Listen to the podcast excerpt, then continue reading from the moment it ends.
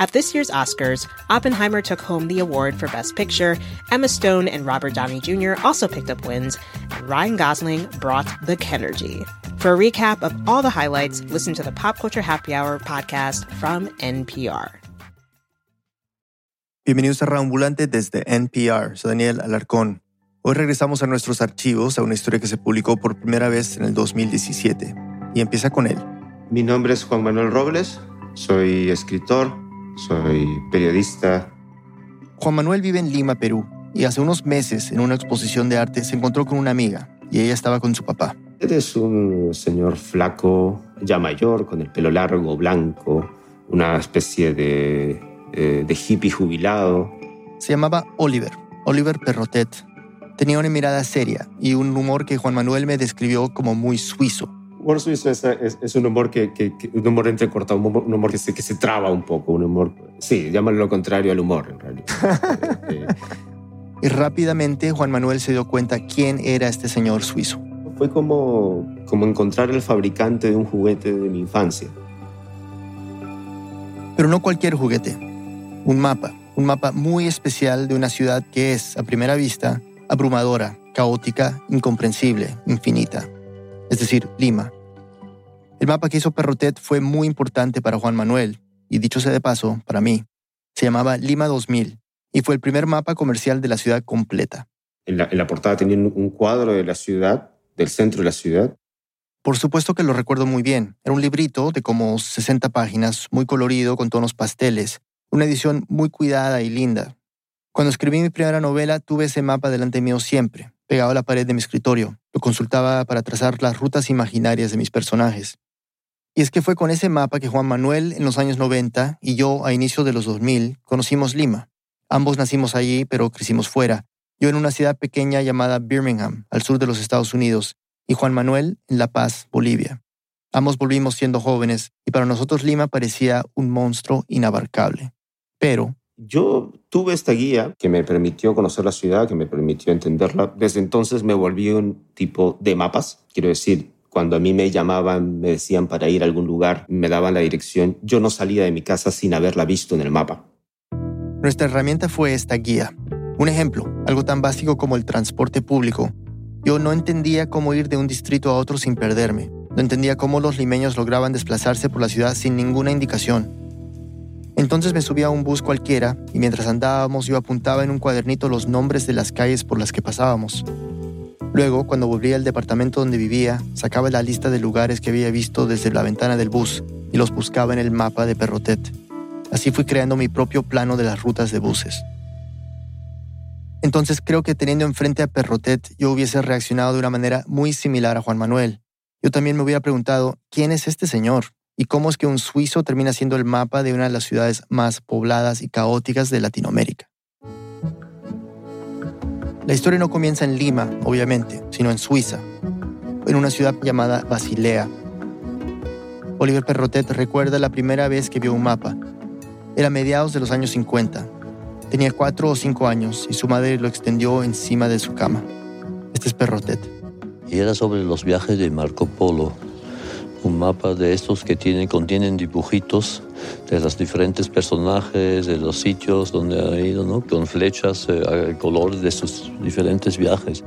Era grande, de más de un metro de largo. Y eso fue seguro algo que me influenció tremendamente porque no solamente era mapas, sino también era viaje y tierras lejanas. Perrotet era de esos niños que en otra época podría haber sido explorador y tenía un talento nato para ubicarse. Alguna vez su padre, que sabía de esto, lo, se fueron de viaje a París y lo dejó en otra estación de, metro para que él encontrara el camino de retorno al hotel. Estamos hablando de un niño de cinco años.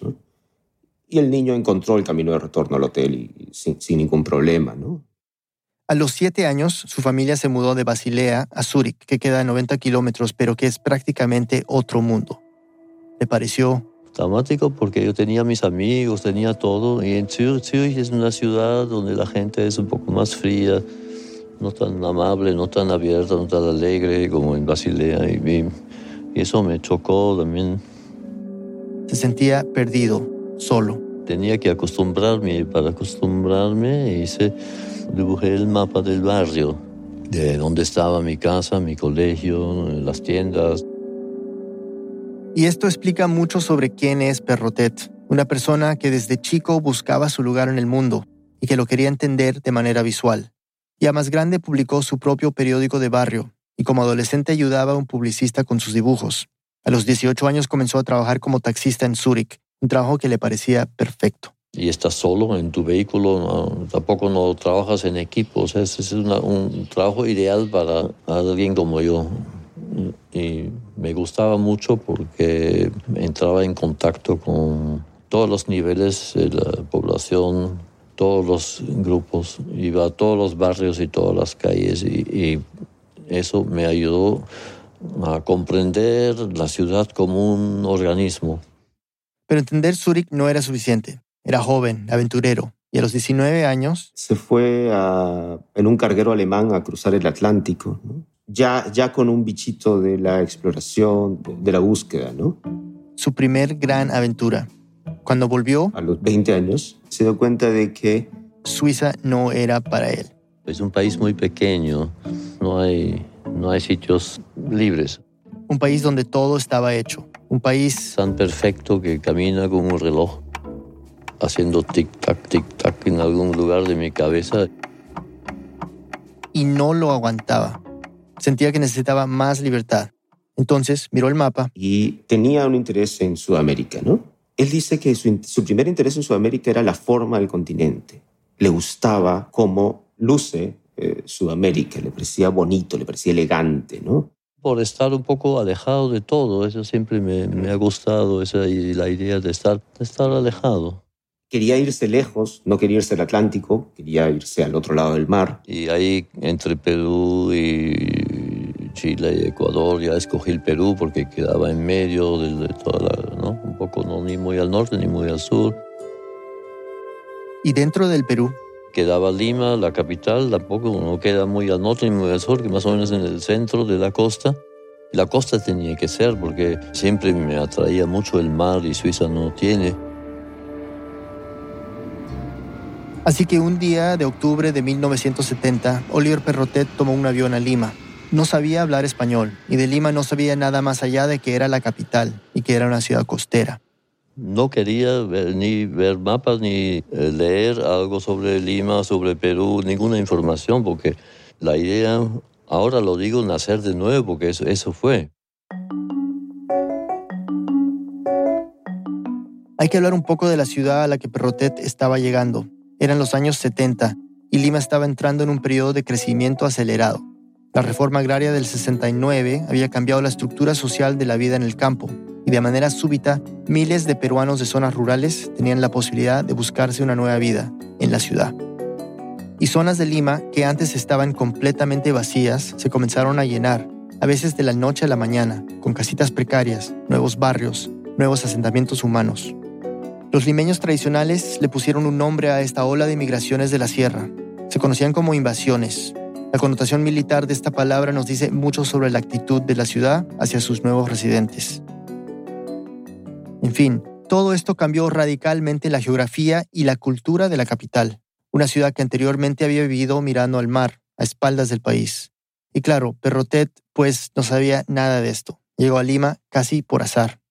Cuando aterrizó era de día. Tomó un taxi. Y le dijo al taxista que lo llevara al centro. Y el taxista lo dejó muy cerca al Girón de la Unión, que es este paseo peatonal céntrico que une las, las dos plazas más importantes del centro de Lima. Estaba cansado, encontró un hotel y durmió. Y cuando se despertó... Se dio cuenta de que realmente estaba en, un, en otro mundo. Quería explorar. Salió del hotel y comenzó a caminar. Llegó a la avenida Bancay, una vía de seis carriles que a ciertas horas tiene un tráfico realmente infernal. De hecho, en un tiempo llegó a ser una de las avenidas más contaminadas de Sudamérica. Era el final de la tarde y le llamó la atención, vemos, esta hilera de buses. Era una fila parada que avanzaba poquito, no había paraderos y no había sitios donde los buses corrían y después paraban, sino simplemente por la gran cantidad que hay, eh, estaban en una fila y avanzaban y, cuando paraban subía y bajaba gente y cuando después avanzaban 10 metros o 20 metros. Y bueno, casi 50 años después, la avenida Bancay sigue igual. Pero en fin, a Perrotet le encantó este tumulto, la bulla, el espectáculo urbano. Le gustó que todos los buses fueran de diferentes colores. Estaba muy sorprendido no sabía que, que, eso, que, se iba a encontrar con eso. Un montón de gente hablando y sobre todo le llamó la atención estas señalizaciones de los policías eh, de tránsito. Los policías de tránsito tenían diferentes maneras de pitarle los carros. Era casi un lenguaje aparte. Una para indicar que pararan, otra para que avanzaran, otra para que aceleraran. A veces bien elaboradas, no, no solamente un pito, sino varios y, y de más fuerte, una música. A él le pareció que eran una suerte de papagayos urbanos. Eh, entonces, dentro de su mundo exotizante, esto era un lugar donde, digamos, una suerte de selva urbana, desordenada, pero al mismo tiempo fascinante. Perrotet sintió que había encontrado su lugar y quería conocerlo. Y al día siguiente, lo primero que hizo fue buscar una guía de buses, una guía que le permitiera ver dónde estaba, digamos, qué, qué, línea le llevaba a qué parte. Se dio cuenta de que no había, le dijeron que no existe tal cosa, además con la extrañeza del caso, ¿no?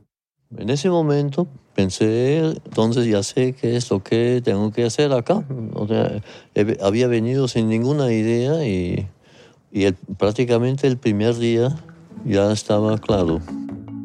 Tenía clara su meta, tenía claro cuál sería su proyecto Lima necesitaba una guía de rutas de omnibuses y microbuses, y él, un extranjero recién llegado, iba a hacerla. Pero tenía que empezar por lo básico. Necesitaba un trabajo y un lugar donde vivir. A los pocos días de haber llegado, conoció a una mujer que le recomendó ir a buscar trabajo al Instituto Goethe. Lo contrataron como profesor de alemán. Trabajaba un día a la semana y ganaba lo suficiente para alquilar un pequeño apartamento en la avenida Tacna, cerca de un paradero de buses. Entonces tomó el único mapa comercial del centro de Lima que existía, un mapa incompleto, parcial, que no tenía nada sobre el transporte, y empezó su nueva guía haciendo lo más elemental que alguien puede imaginarse, lo mismo que hice yo cuando llegué a Lima 30 años después. Simplemente uno toma un bus y, sube y ve lo que pasa, ¿no? El primer bus en el que se montó lo llevó a Condevilla, en San Martín de Porres. Ahora, en el 2017, San Martín es un distrito muy denso, tiene más de 700.000 habitantes, pero en 1970 era una gran extensión de tierra vacía, sin árboles, arenosa. Había un paradero final de buses con algunos puestos de comida, de esos que en Lima llamamos agachaditos, donde la gente come literalmente agachada en una banquita y una mesa en medio de la calle. Y Perrotet, blanco, rubio, alto y sin poder hablar bien español, digamos que destacaba. Ahí me quedé en el paradero final y la gente me miraba, ¿no? ¿Qué hace este acá? Al poco rato, y sin pensarlo mucho, se subió a otro bus que salía de allí, de Condevilla. Y durante el viaje... Vino el, boletero y, había, y decía, ¿hasta dónde va? ¿no? dije, ah, final, final. El recorrido cruzaba toda la ciudad, de norte a sur, y terminaba en Vía El Salvador, una de las llamadas invasiones más grandes de todo Lima. Cuando llegó a Vía El Salvador, lo que vio... Era una hilera de chocitas de esteras, una calle y quizás a la espalda había otra hilera, pero nada más. Era inicios de 1971 y 9.000 familias habían empezado a instalarse apenas hace unos meses. Era un barrio literalmente en construcción, un barrio que aún no existía en ningún mapa oficial. Y bueno, se imaginarán la reacción de Perrotet. Era lindo, ¿no? Encontrar algo así. Si tú vienes de un país donde todo está hecho y eh, llegas a un sitio donde lo más elemental no hay, ¿no? Hacerlo, qué gratificante. Y al día siguiente, Perrotet hizo lo mismo.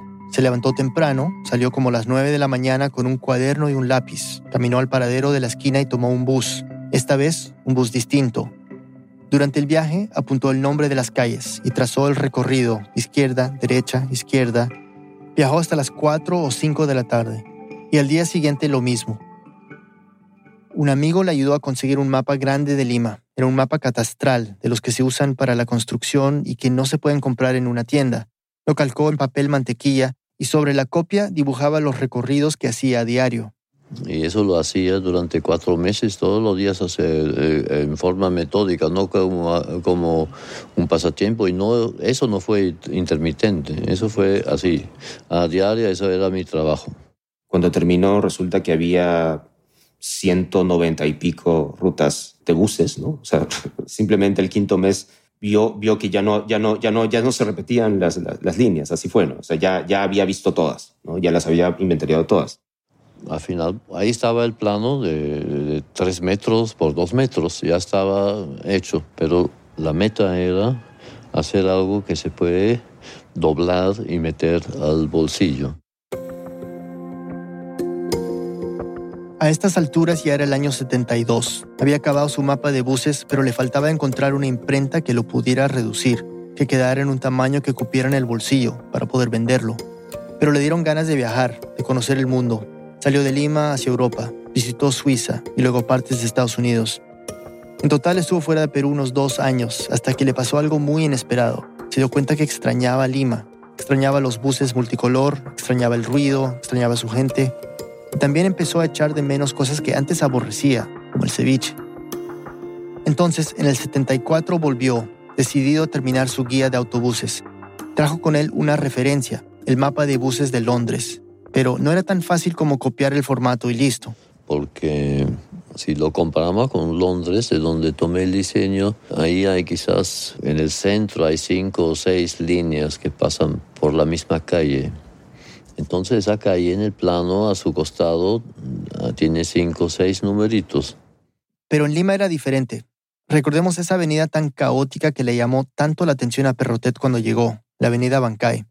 Ahí Perrotet descubrió que había como 30 líneas de buses diferentes, lo cual, aparte de ser una locura, pues presenta también un problema de diseño. El plano tendría que ser mucho más grande para que haya el espacio para poner 30 números. Lo resolvió resaltando en rojo las calles donde transitaban omnibuses y en azul las recorridas por los microbuses. A un costado colocó los números de las rutas. El mapa estaba listo decidió ir con su plano al Ministerio de Transportes del Perú, por curiosidad más que nada, para ver qué información tenían ellos y ojalá corroborar algunos datos. No le había mostrado el mapa a nadie más que a algunas personas muy cercanas. Cuando llegó y se los enseñó, bueno, fue, fue tremendo, se sorprendieron mucho el que lo vio inmediatamente se volteó y llamó a todos los de la oficina para que vengan aquí, miren, aquí hay eso lo que siempre necesitamos, un plano con todas las líneas. La oficina que autorizaba las rutas de transporte en la ciudad no tenía un mapa de esas mismas rutas, pero Perrotet sí, solo faltaba imprimirlo. Y para esto necesitaba dinero. Salió a las calles de nuevo, ahora a tocar puertas de empresas, les ofreció anuncios publicitarios en el mapa y allí pues el hecho de ser extranjero lo ayudó bastante. Como gringo no tenía realmente restricciones. Pase señor, ¿no? Eh, aunque tenía yo barba, pelo largo, eh, eh, pero quizás también por eso, ¿no? Que era un personaje un poco fuera de lo común, ¿no? Y infundía respeto. O por lo menos curiosidad. Y bueno, le funcionó. Consiguió patrocinio y terminó de imprimir la Guía de Transporte de Lima en 1975, un mapa de bolsillo que costaba 30 soles. En esa época, menos de un dólar. Y con esta publicación, el suizo se hizo algo famoso. Salió en los periódicos locales con titulares como estos. Línea de transporte marearon a Suizo. El joven cartógrafo ha hecho una guía de todas las rutas. La guía está lista y se ha puesto a la venta en un formato de bolsillo a todo color. Aunque cabe mencionar que Perrotet no era cartógrafo, nunca había estudiado, era totalmente autodidacta. Pero como fuera, la guía fue bien recibida y Perrotet quedó entusiasmado. Seguía con ganas de hacer algo más. ¿Pero qué? Después de todos los viajes a todos los rincones de Lima, Perrotet sentía que tenía un conocimiento muy útil y quería hacer algo con eso. Eh, es casi una necesidad, ¿no? Ya no puedo ese conocimiento dejarlo ahí, o tenía que ser taxi o hacer algo donde, donde se necesitan esos conocimientos. Y a esto se le suma algo que Perrotet notó al empezar a vivir en Lima. Que me di cuenta que la gente que vivía aquí no sabía nada de lo que había alrededor. Nunca habían ido a esos sitios. dijo, bueno, aquí la gente necesita conocer su ciudad, ¿no? La gente reconocía los sectores tradicionales de la ciudad, el centro, Barranco, Miraflores, Chorrillos, el Callao, pero Perrotet quería que los limeños entendieran que su ciudad no termina ahí, es que es mucho más grande. Muchísimo más, y crecía cada día. El nuevo proyecto de Perrotet era más ambicioso que una simple guía de buses. Ahora se proponía hacer un mapa de toda la ciudad, un mapa que cubriría cada esquina, incluidas esas nuevas zonas de la capital, esas que los residentes tradicionales llamaban invasiones. Cuando volvamos, ¿cómo se hace un mapa de una ciudad casi inabarcable?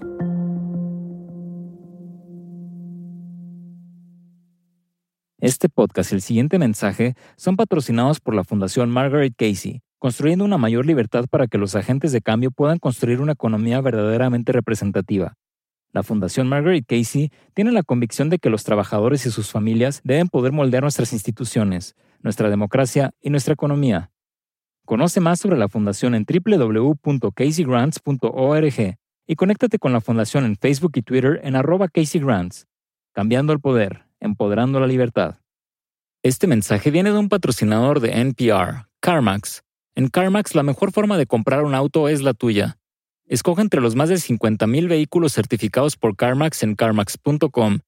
Revisa las vistas de 360 grados, pide una valoración para canjear tu auto, solicita financiamiento y compra en línea o en la tienda, con la opción de recogerlo tú o recibirlo a domicilio en localidades selectas. Conoce todos los detalles y comienza la búsqueda de tu próximo auto hoy en carmax.com. ¿Qué es lo que nos hace humanos? ¿Por qué somos como somos? Cada semana, TED Radio Hour de NPR explora las increíbles fuerzas que moldean nuestra existencia. Escucha ahora para conocer historias increíbles y reflexiones sobre nuestra existencia compartida. Escucha Shortwave, el nuevo podcast diario de NPR sobre ciencia. En unos 10 minutos, de lunes a viernes, te enterarás de nuevos descubrimientos, misterios cotidianos y la ciencia detrás de los titulares. Te volverás un poco más inteligente, o al menos así te verás frente a tus amigos. Escucha y suscríbete ahora a Shortwave de NPR. Entonces, antes de la pausa, estábamos en 1975 y Oliver Perrotet había decidido que Lima necesitaba un mapa de la ciudad entera. Este es Juan Manuel Robles. Era una tarea que ni siquiera él previó cuán grande iba a ser, porque la ciudad estaba mapeada a la mitad. Y esa mitad que estaba, o sea, los distritos tradicionales, estaba desactualizada, con errores, nadie se había preocupado dar la actualidad. Y la otra mitad de Lima. No estaba en ningún mapa comercial, no existía, simplemente no había forma de, de, de encontrarla, entonces le tocó hacer las dos cosas, actualizar los mapas de los distritos tradicionales, caminar, mirar y hacer los mapas de lo nuevo, lo que se había incorporado a la gran ciudad. Perrotet se enteró de algo súper útil había una entidad del Estado llamada Sinamos, que había hecho planos catastrales de algunos de los barrios más nuevos de Lima, y eran mapas que tenían mucho de lo que Perrotet necesitaba, los nombres de las calles, los números de las cuadras, pero había un problema.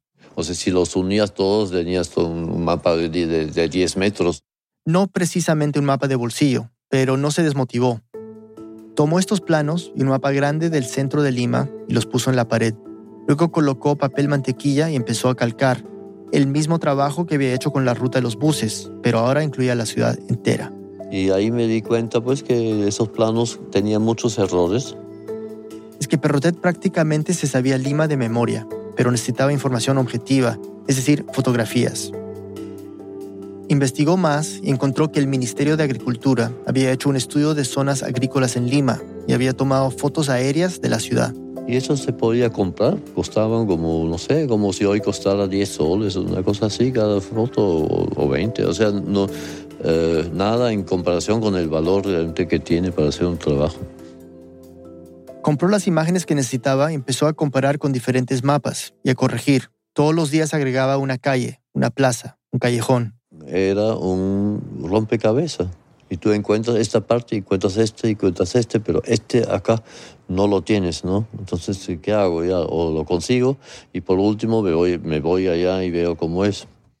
Y así, lentamente, fue agregándole lugares a este mapa que tenía en la sala de su departamento. Era un espacio chiquito con una sala, comedor, una cocinita, un dormitorio y un baño.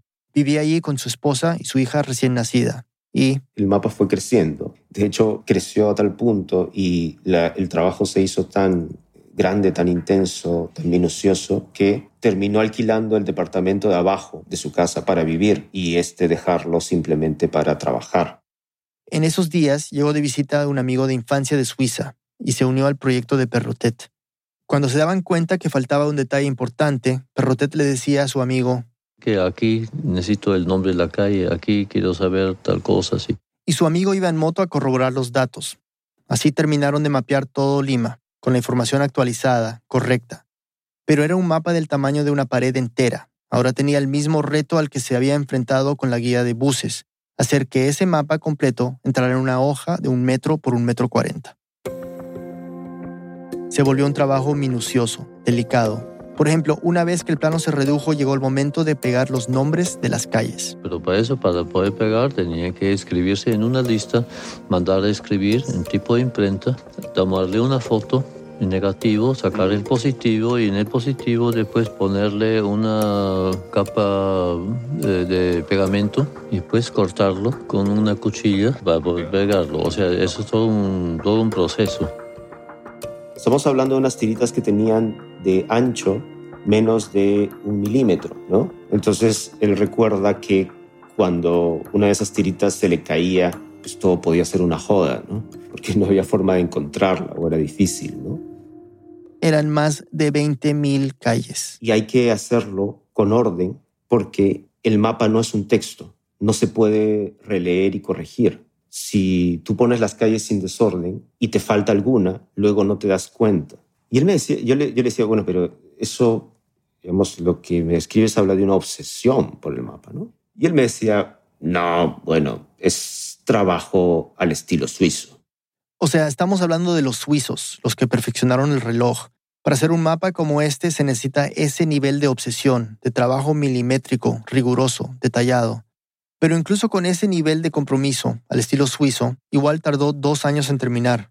Cuando Perrotet se lo mostraba a sus amigos... ¿Llamaba la atención? ¿Llamaba la atención tu mapa? No, claro, eh, evidente, ¿no? Que yo, además el, eh, el, tiempo que dedicaba a eso, que era tiempo completo, ¿no? Y un trabajo que nadie se imagina cómo es. Ni yo me imaginaba y no quería saber, simplemente quería hacerlo. Al igual que con el mapa de buses, salió a las calles a buscar anunciantes. Finalmente logró publicarlo en 1977. Es un plano que en su momento fue eh, revelador. Se ve la cartografía de, de, de una cartografía bastante, bastante cuidada, con colores, con nombres de lugares importantes, ¿no? Y decidió crear una empresa de mapas y guías con un nombre futurista, Lima 2000. Al mapa le fue bien y la empresa empezó a funcionar, pero Perrotet se dio cuenta de algo, un detalle de la cultura limeña. Había tan poca difusión de mapas y interés y costumbre, sobre todo, de usar mapas. Que la gente ni siquiera entendía para qué servía o qué tenía de nuevo. Es decir, no sabían eh, cómo era el mapa anterior ni este parecían lo mismo. Lima era una ciudad casi invisible, incluso para los limeños. Lo que sí él mismo dice es que digamos, ahí empezaba todo el proceso de educar un poco a la gente para que usara mapas. No son parte de la vida pública los mapas. Mientras en Suiza, por ejemplo, están en cada paradero del bus, eh, del tranvía, hay un mapa de, de la zona. Si uno baja del bus y si no sabe dónde, va dónde tiene que ir, ahí está el mapa. Mientras que en Lima y en otras partes de Latinoamérica, cuando no sabemos dónde está algo, le preguntamos a alguien en la calle, bueno, y cada vez más le preguntamos a nuestros teléfonos. No era así cuando salió el mapa de Perrotet, obviamente. Pasaron los años y la empresa creció, al igual que la fama de Perrotet como cartógrafo. Actualizó su mapa un par de veces, ya que la ciudad seguía creciendo, y en 1993 Juan Manuel, siendo un adolescente de 14 años, volvió a Lima. Perú salía de una guerra, Lima había sido escenario de conflicto y violencia, y Juan Manuel tenía su propia idea de lo que era la ciudad. Como la que uno puede tener eh, luego pues de, otras ciudades del mundo, de Bagdad, digamos esas ciudades que aparecen en el mapa en el mapa global por algo que, no necesariamente es lo que tú conoces, sino más bien por situaciones eh, eh, de conflicto, de guerra, de bombas. y su transición no fue nada fácil. Juan Manuel había vivido en La Paz desde los siete años y tenía un mapa muy claro de esa ciudad en su cabeza. Lima era un monstruo. Lima, era un monstruo lleno de lugares eh, peligrosos, sobre todo peligroso. Todo me parecía eh, particularmente gris, eh, oscuro, feo, ¿no? Feo, feo. Juan Manuel volvió a vivir a la casa de una tía en un barrio llamado Corpac, de clase media, en el distrito de San Isidro. Y para él Lima era una ciudad de límites. No cruces esta avenida, no pares en esa esquina, no entres a ese barrio. Son el tipo de indicaciones que te da la gente que te quiere y lo hacen para protegerte. Total, Lima estaba saliendo de años de violencia, pero al hacerlo crean una cárcel casi involuntaria. Y en la mente de un niño es, realmente poderoso ese límite, ¿no? Es un límite que te paraliza, ¿no? O sea, como dices, no. Y estos límites lo que hicieron fue acentuar la soledad. La soledad de estar en esta ciudad nueva, no conocerla, no entenderla y estar en un salón de clases con un montón de desconocidos que se conocían entre sí. Y cada día se aburría más. Cuando estaba manejando bicicleta y no sabía dónde ir y tenía más bien solamente lugares prohibidos o lugares donde, donde me habían metido el miedo de ir, fue que dije, yo necesito un plano de, esto. Yo necesito una guía de calles, algo, algo que me permita orientarme. ¿no? Fue en esos primeros meses, casi por casualidad, que Juan Manuel se encontró con Lima 2000, el mapa de Perrotet. Y no es exageración decir que ese mapa cambió todo. Le permitió conocer la ciudad, explorarla. Y con la guía en mano comenzó a planear sus viajes en bicicleta. Ahí te das cuenta que, que la soledad la soledad y explorar mapas, digamos, tiene, tiene, tiene algo que ver y, y, y, esa comprensión te permite sentirte más dueño del lugar, ¿no? Me pasó algo similar 10 años después, cuando llegué de Estados Unidos a los 22 años. Por primera vez no me iba a quedar con un familiar, sino que iba a vivir solo durante tres meses. Mis padres tenían un departamento que en ese momento estaba vacío, casi sin muebles, pero tenía el mapa de Perrotet y ese mapa me abrió camino. Estudiar ese mapa fue como sentirme invitado, finalmente, a ser parte de la ciudad donde había nacido. Hasta lo mandé a enmarcar, sin vidrio, para poder escribir sobre él. Todos los días lo miraba, planeando mis viajes al centro, al sur, al norte, al este. Así conocí Lima, y gracias a ese mapa comencé a sentirme limeño.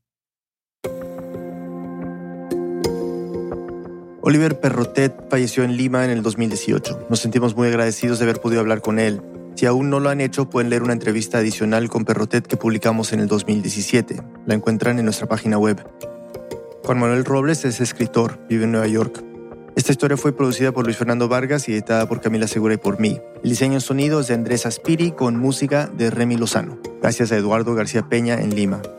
El resto del equipo de Radio Ambulante incluye a Paola Aleán, Nicolás Alonso, Lisette Arevalo, Jorge Caraballo, Aneris Casasus, Victoria Estrada, Xochil Fabián, Fernanda Guzmán, Miranda Mazariegos, Barbara Sawhill, Elsa Liliana Ulloa, David Trujillo y Desiree Yepes. Carolina Guerrero es la CEO. Radio Ambulante es un podcast de Radio Ambulante Studios. Se produce y se mezcla en el programa Hindenburg Pro. Radio Ambulante cuenta las historias de América Latina. Soy Daniel Alarcón. Gracias por escuchar.